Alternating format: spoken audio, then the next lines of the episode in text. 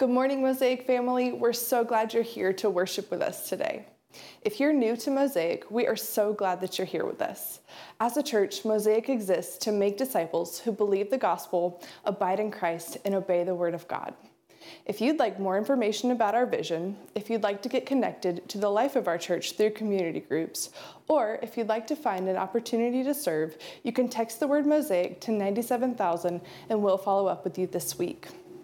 And now, as we get ready to worship through singing. As always, we just want to remind you that children are always welcome with us in service.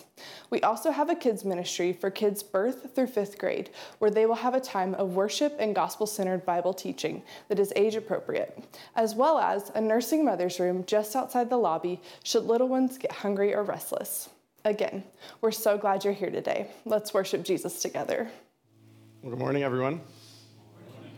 My name is Matt Davidson. I'm the student ministry leader here at Mosaic. And you all might be wondering right out the gate, where is the lead pastor, Tad Anderson, this morning? Um, well, unfortunately, Tad has come down with some kind of stomach sickness, and so he's not able to be here with, here with us this morning. Uh, so we should definitely be praying for his recovery and his return soon. Um, and I am going to be filling in for this sermon this morning. Um, now, as many of you are aware, we've been in a sermon series titled, What Do Christians Think About? Blank, and then we fill in the blank. And where we've been filling in the blank is because this is a sermon series where topics have been selected based off of what you, as the body of Christ, have requested for Tad to teach on. And as far as I know, the topic that I'm going to teach on this morning is not a topic that you all have requested, but I'm going to tell you anyway. Um, but for real, this morning, uh, I'm going to preach on a topic that I have been growingly burdened by as I've been examining my own life and examining how people in our culture live their lives and how some of that has permeated into my own life. And honestly, it's in the lives of the church in ways that, quite frankly, scares me. And I think that God, through His Word, graciously wants to call us out of and away from the things that have permeated into our lives. And instead, he wants to call us towards himself to have a fuller life, which is ultimately a life that is pleasing to him, glorifying to him, and totally surrendered to him. So, the topic that the Lord has led me to teach you all this morning is what I've been recently walking the students through, and some of you have been going through this in your community groups. And it happened to be a topic that I was wrestling a lot with in my life um, as I was teaching the students through it. And it's the topic of idolatry. Church, the reality is that any of us this morning, regardless of where we are at in our walks, we need the reminders and the warnings of this topic on idolatry. Because this topic of idolatry is simple to understand, yes, but I think that it is difficult to apply truly getting away from idolatry and true repentance of idolatry. But yet, it is so crucial that we flee from it and repent of it, and then we acknowledge the idolatry in our own lives and we run away from it and seek shelter in God. We seek our fullness from God, not seeking to be filled by the things that this world has to offer. So before I dive in any more on this topic this morning, let's go ahead and pray and ask the Lord to be here with us this morning and to speak to us through his word so that he would open our eyes to his glory and the truths that are found in his word. Let's pray. Father God, thank you for giving us a hope that is laid up for us in heaven. God, you are so gracious and deeply loving. So gracious because if we trust in you, you give us such a great and precious gift of eternity with you. And we are so undeserving, God, and it only magnifies your goodness that we're given the gift of eternal life. God, I ask that you would make us a people that are shaped by your word, that are filled with your word, and that we would be a people who are on fire for you and for your will be, to be done in our lives and in this church and in this city. God, we need a revival. We need you to convict us in ways that we might not even see and open our eyes to the reality of the urgency of your kingdom. That there is an urgency to live for you, God. Father, I know in my own life I do not live for you as I ought. And I do not long for you as I ought. So, God, please make me and make these people a people who live urgently for you. God, we need you and we cannot do this on our own. And so I ask now that as I speak, I would become nothing in this place and that you would become everything in this place, God. That you would open our eyes to the truths that you are trying to say to us and that we would respond. God, please increase as I decrease. And would you speak now? It's in Jesus' name that I ask these things. Amen.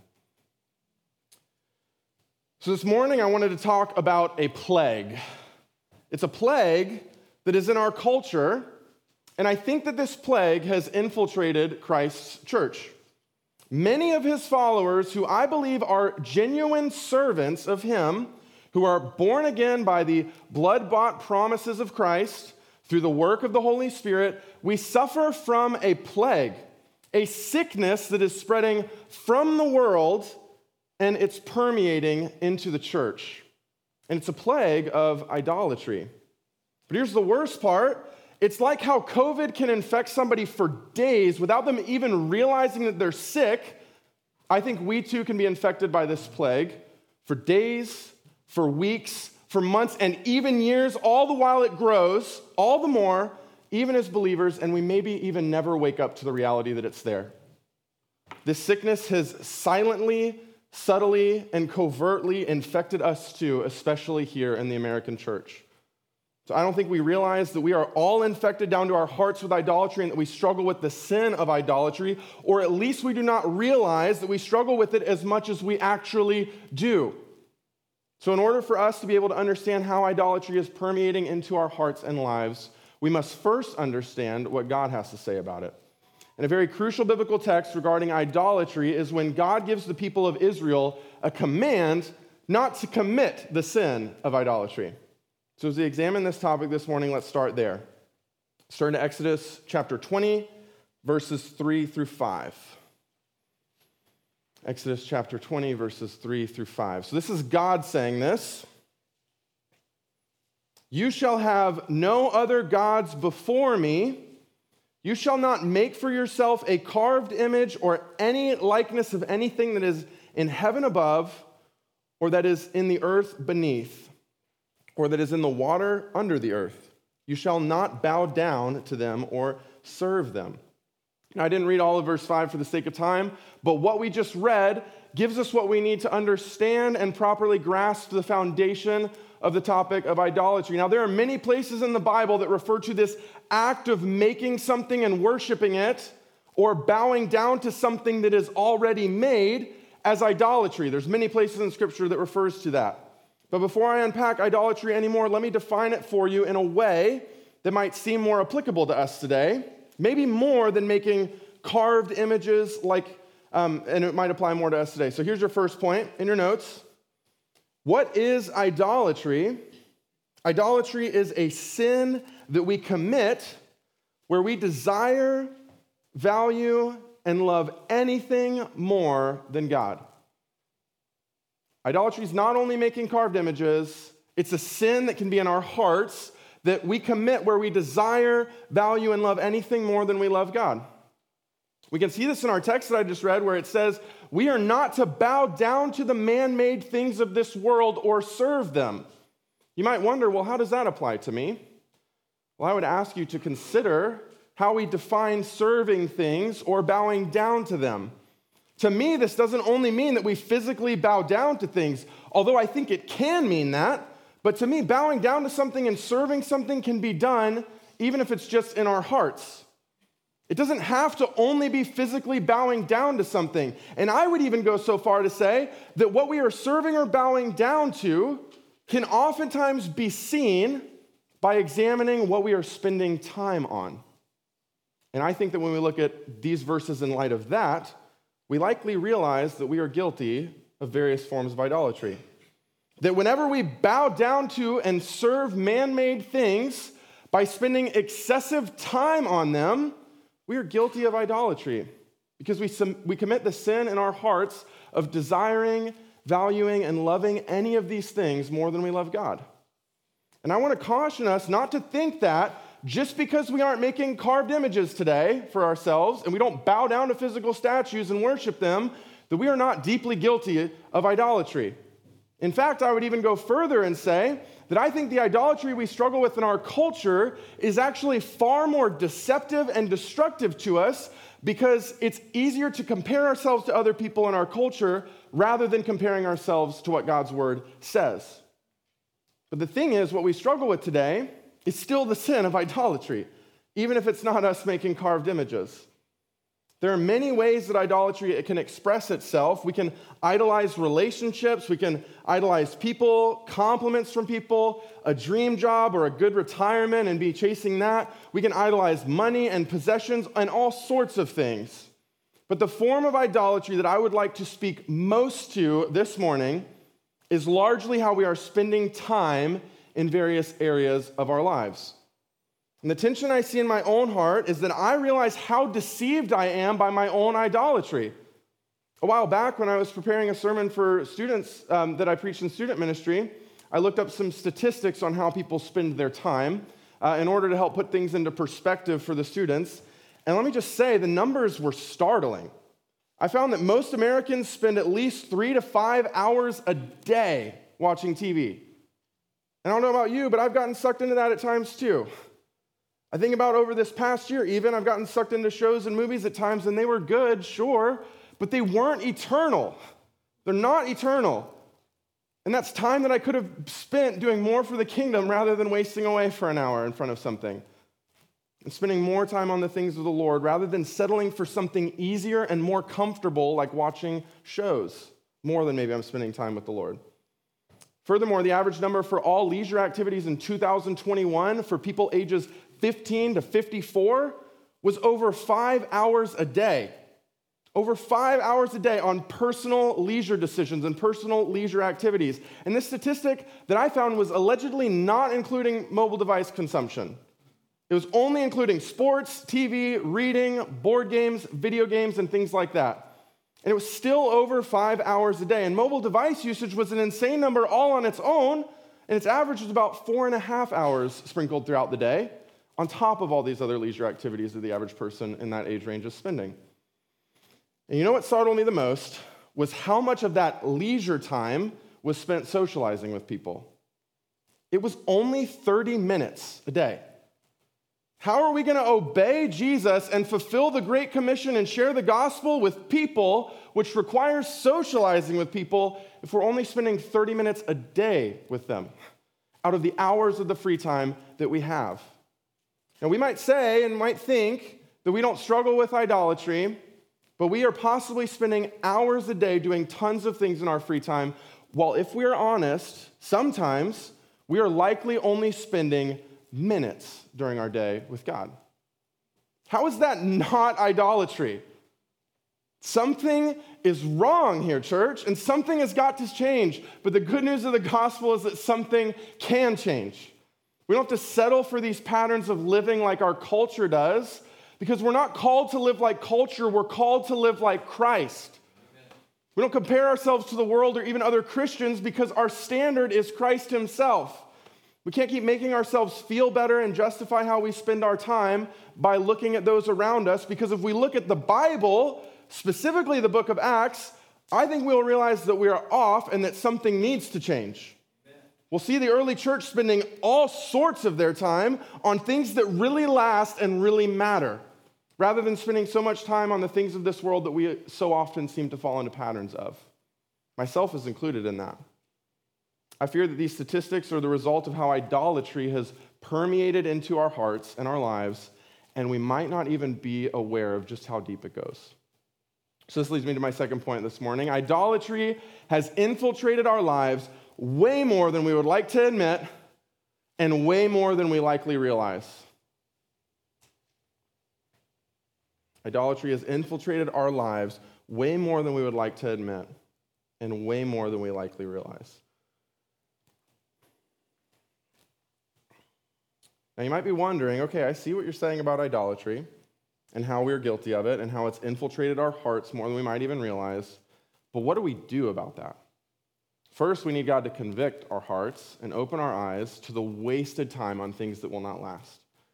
Most of these things that we're all guilty of spending way too much time on will not last. The things that we're spending our time on oftentimes will not last. Only the things that are for Christ are going to last. Now, I'm not saying that the alternative is to forsake all screens and media and only go sit in a corner by ourselves and read and pray. It's not what I'm saying. We should desire to spend more time and um, spend more time with God in His Word and with Him in prayer. And I know for myself, I desire to spend more time in those things and grow in that still. But what if we considered forsaking time on media and spending more time on obedience to God's word? Not just sitting in a prayer corner, reading and praying, but actually obeying and carrying out what God's word says to do. There's a difference. Namely, obedience to the Great Commission to go make disciples and the great commandments of loving God and loving others. Why don't we spend more of our free time on friendships with people in order to share the gospel with them rather than coming home, sitting down, and filling ourselves with some sort of media or leisure activity? Why don't we spend more time inviting each other over to our homes to spend time together as brothers and sisters from this church? Why aren't we spending more time investing in people that are around us? People from work or sports activities or neighbors, where we invite them into our homes to try to share the gospel with them? Why aren't we spending more time discipling children? Why don't we spend more time together pointing each other to Christ and filling each other with the gospel message rather than filling ourselves with TV shows that exemplify an American dream which has absolutely no lasting value in eternity?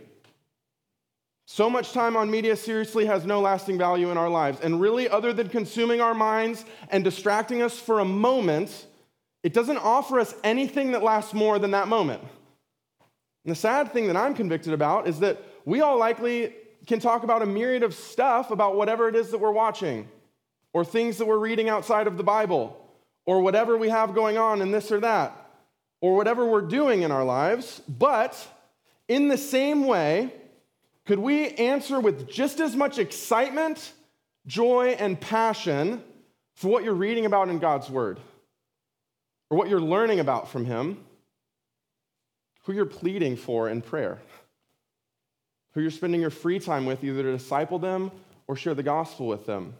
I know I feel convicted that there are things that I want to talk a lot about and could talk a lot about and be passionate about, and they aren't going to last. They aren't things about God, and they, they aren't um, about His Word and what He wants for my life. So I'm convicted that I get passionate about a lot of things that aren't eternal. And not to dwell on screens and media so much, but unless we are mostly intaking um, media that has some sort of biblical content or value, media will not help us be steadfast for Christ while we live on this earth. Media will not help us be more effective at sharing the gospel with people unless we're listening to things that teach us how to share the gospel. We need to wake up and realize how much idolatry is all throughout our culture and how much it's infiltrated us too.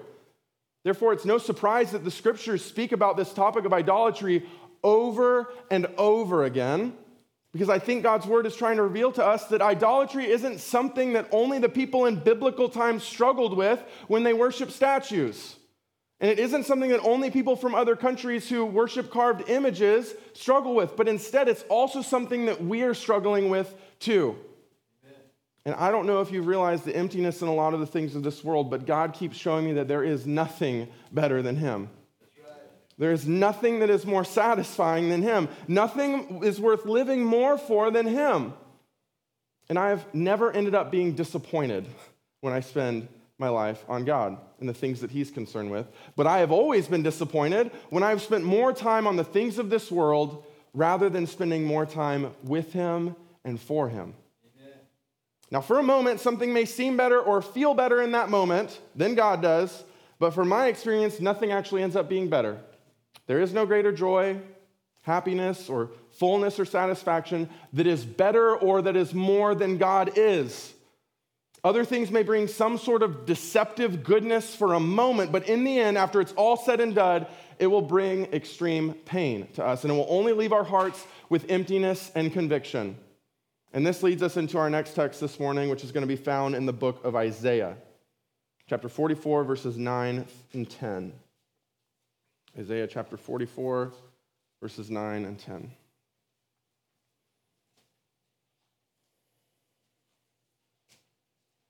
So here Isaiah is saying, All who fashion idols are nothing, and the things they delight in do not profit. Their witnesses neither see nor know that they may be put to shame. Who fashions a god or casts an idol that is profitable for nothing? So Isaiah is saying a lot of things here that we've already identified about idolatry. He's saying that idolatry is delighting in something that doesn't profit anything.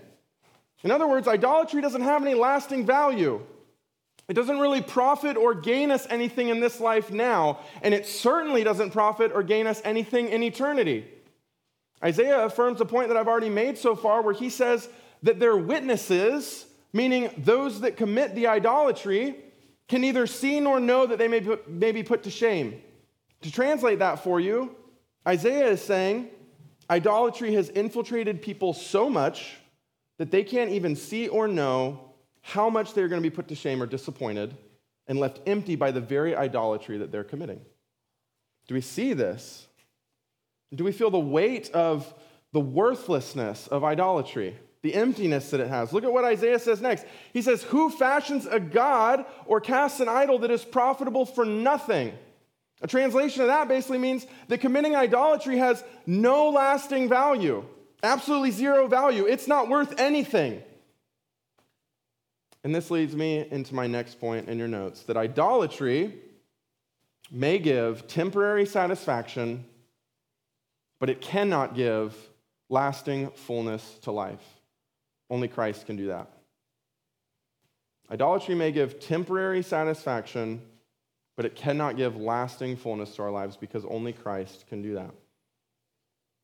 Like I've said, idolatry may give an illusion or appearance of giving satisfaction or fullness, but it doesn't actually deliver because it can't actually deliver.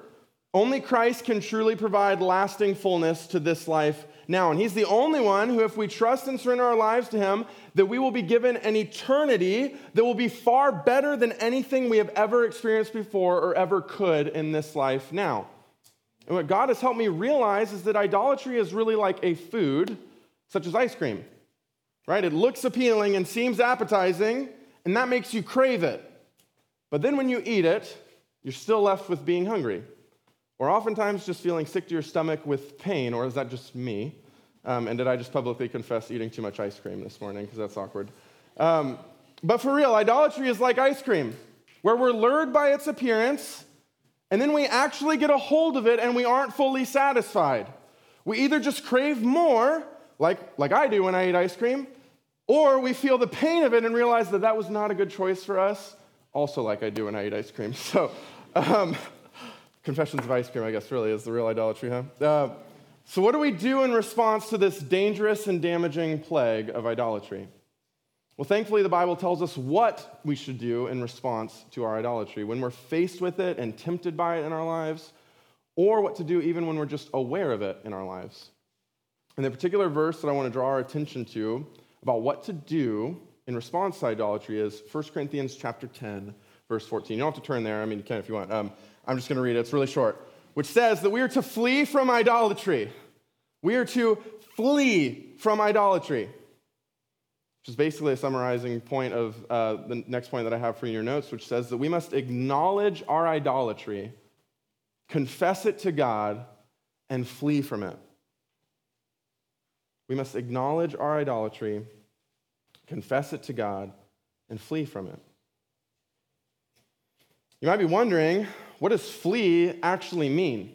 And it's amazing to me because the Greek word for flee in 1 Corinthians chapter 10 verses 14 literally means to seek safety by running away from something. Church, are we doing this with the idolatry in our lives?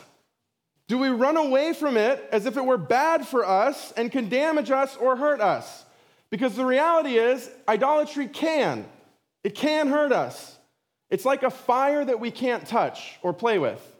John Owen, who was a theologian some time ago, refers to sin as a fire that is trying to burn a house down. He says something to the effect that you can't just tell the fire, just stay there and don't burn anything else. Okay? Nor could you touch it and hold it and try to contain it to a certain area. You can't do that because it'll burn the house down and it would burn you if you try to contain it yourself.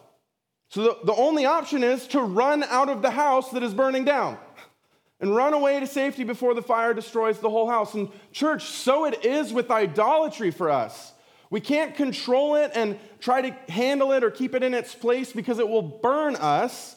And we can't tell it to stop burning things or just stay where it's at. So instead, we must flee from it and get out and seek safety by getting out of the house, running away from the fire so it doesn't consume us. We can't play games with it or try to control it. And instead, the Bible says that our only course of action in 1 Corinthians 10 14 is to flee. The only course of action that the scriptures give is to flee idolatry. So, to summarize a couple things just to track where we're at. So, so far we've identified what idolatry is, and it's when our hearts commit the sin of desiring or valuing or loving something over God. Uh, and I also hope that God has revealed to us ways that we might be committing idolatry in our own lives.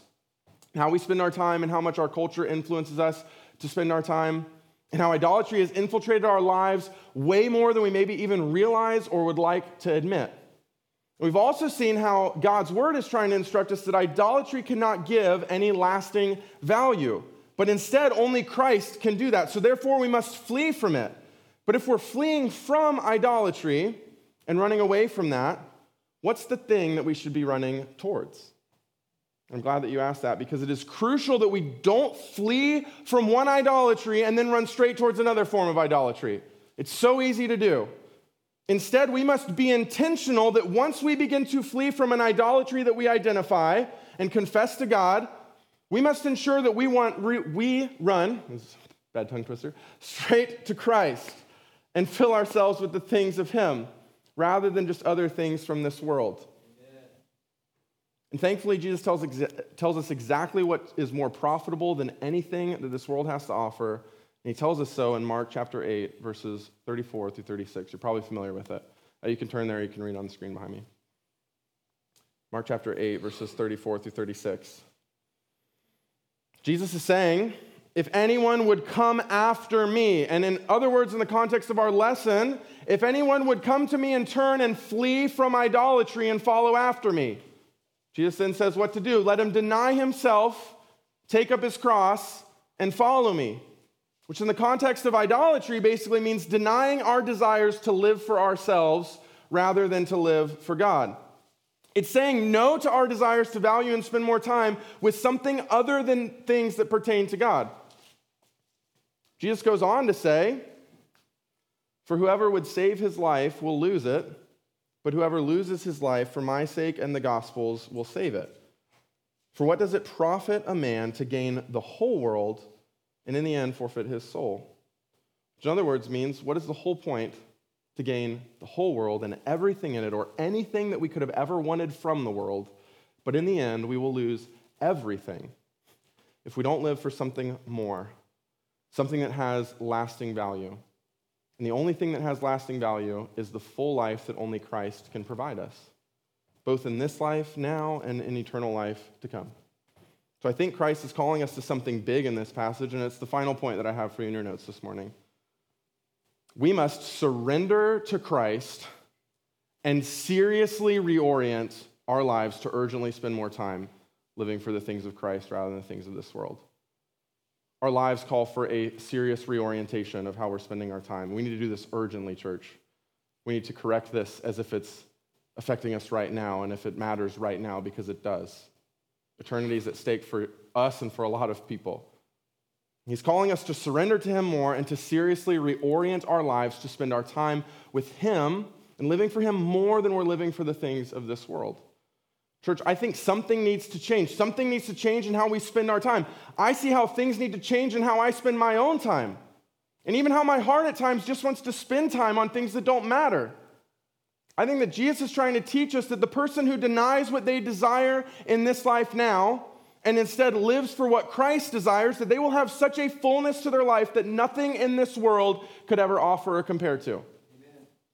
And Christ tells us in Luke chapter 14, verse 33, that if we want to be his disciple and follow after him, we must renounce all that we have. And the Greek word for renounce does not mean what it might sound like, where you just like give up everything you have, although it can mean that. But the Greek word for renounce literally means to reorient and reprioritize things and put them in their proper order and places.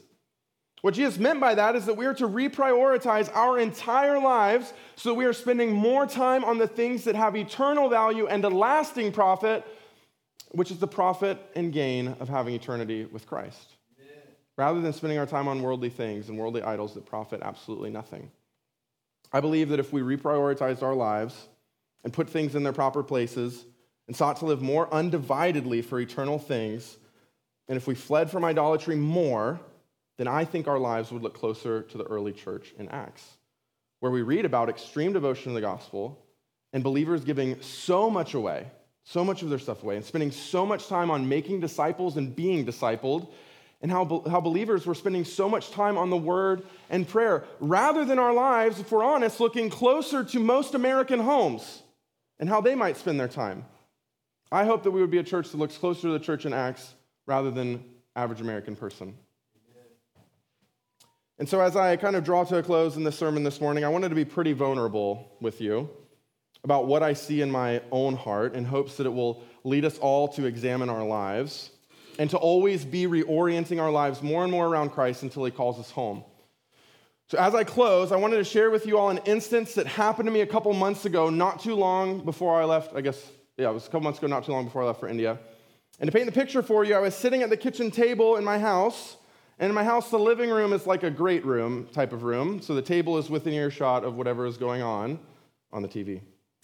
And I was working on some stuff that was important and needed to get done, but then I heard that a football game had come on. And my heart was instantly like, ooh, what's that going on over there, right? And I wonder what's going on. And, you know, I wonder if it's going to be a good football game or whatnot. But in that moment, I was instantly convicted by God about something. And since then, I have not been able to stop wrestling with God about the, all the things that I've been preaching about this morning. I was instantly convicted about my heart was more excited and more passionate and more interested about that football game than my heart was and my mind was in my time with the Lord that morning. I wasn't as excited to get into God's word that morning. I, I wasn't as excited as I was to get to the TV for the football game that afternoon. And I haven't been able to stop wrestling with the question is God pleased with my life? Was God pleased with me in that moment? Is he pleased with my desires of how I want to spend my time or how I am spending my time? Is God pleased by my heart getting more excited about TV rather than being more excited about Him that day? And I think the answer is clear that God isn't pleased by my life in the way that I would want Him to be. Now, I know that God is only truly pleased with us when He sees that we are covered by the blood of Christ. And when He's passing over our sins because of what Christ already did for us on our behalf when He died on the cross. But I'm not talking about that kind of God being pleased with us. I'm not talking about salvation, God being pleased with us, and the blood of Christ covering us. Instead, I'm talking about something that Paul says in Colossians chapter 1, verse 10. He says that we can walk in a manner that is worthy of the Lord and fully pleasing to him, bearing, uh, bearing fruit in our good works and increasing in our knowledge of God and our love for him. Now, I know I might be sounding extreme in some of the things that I'm saying this morning, but I think it's biblical that after we are saved and made in a right standing with God through the blood of Christ, if we trust in Him, there is a way that we can live that is either pleasing to Him or that pains Him and is not pleasing to Him. And so the point that I'm trying to make is that God wasn't pleased by what was in my heart that day, where I was more excited about a worldly, temporal thing like a football game when there is an eternal God that I could have been and should have been more excited about and living more for that day. And I've realized that the struggle of, not, of wanting to watch that football game and be more excited about that rather than digging into God's word is literally the definition of idolatry, is it not? Just the desire in my heart to do that more and be more excited about that, be more passionate about that. Church, we all have this constantly going on in our hearts. It is a deceptive idolatry, and I think it's killing us in ways that we don't see. And I think that one of the reasons why there aren't more radical things happening for the Lord in our country and in our church is maybe because we are blind to our own idolatry and the depths that it goes. And so I ask this question again Is God pleased with how we are living our lives? I think that God is calling us to spend our days ever exceedingly more and more for Him until He returns or calls us home. Amen. So let's pray and ask for His help. Father, I thank you for the blood bought promise that is found in Christ, God, the promise of an eternity far better than anything that this world could ever offer us, God. But we are so lured and enticed by the things of this world and the desires of our hearts, God. And it is idolatry that we need to renounce. God, urgently, we need to renounce it. We need to put it away. We need to run away from the idolatry that is ensnaring our hearts, God. And we need to run to you. We need to run to our personal time with you. And God, we need to run to obedience, to live out the Great Commission, and spend time together and, and obeying your word in other ways that your word calls us to. God, would you help us do this? We cannot do this on our own. God, we are too weak. I see my own heart, and I am always being pulled by my own desires, God. It is only by the power of Christ in me that we can overcome idolatry, God. Would you help us with that, God? I thank you for the forgiveness that is already found in Christ. It's in his name I pray. Amen.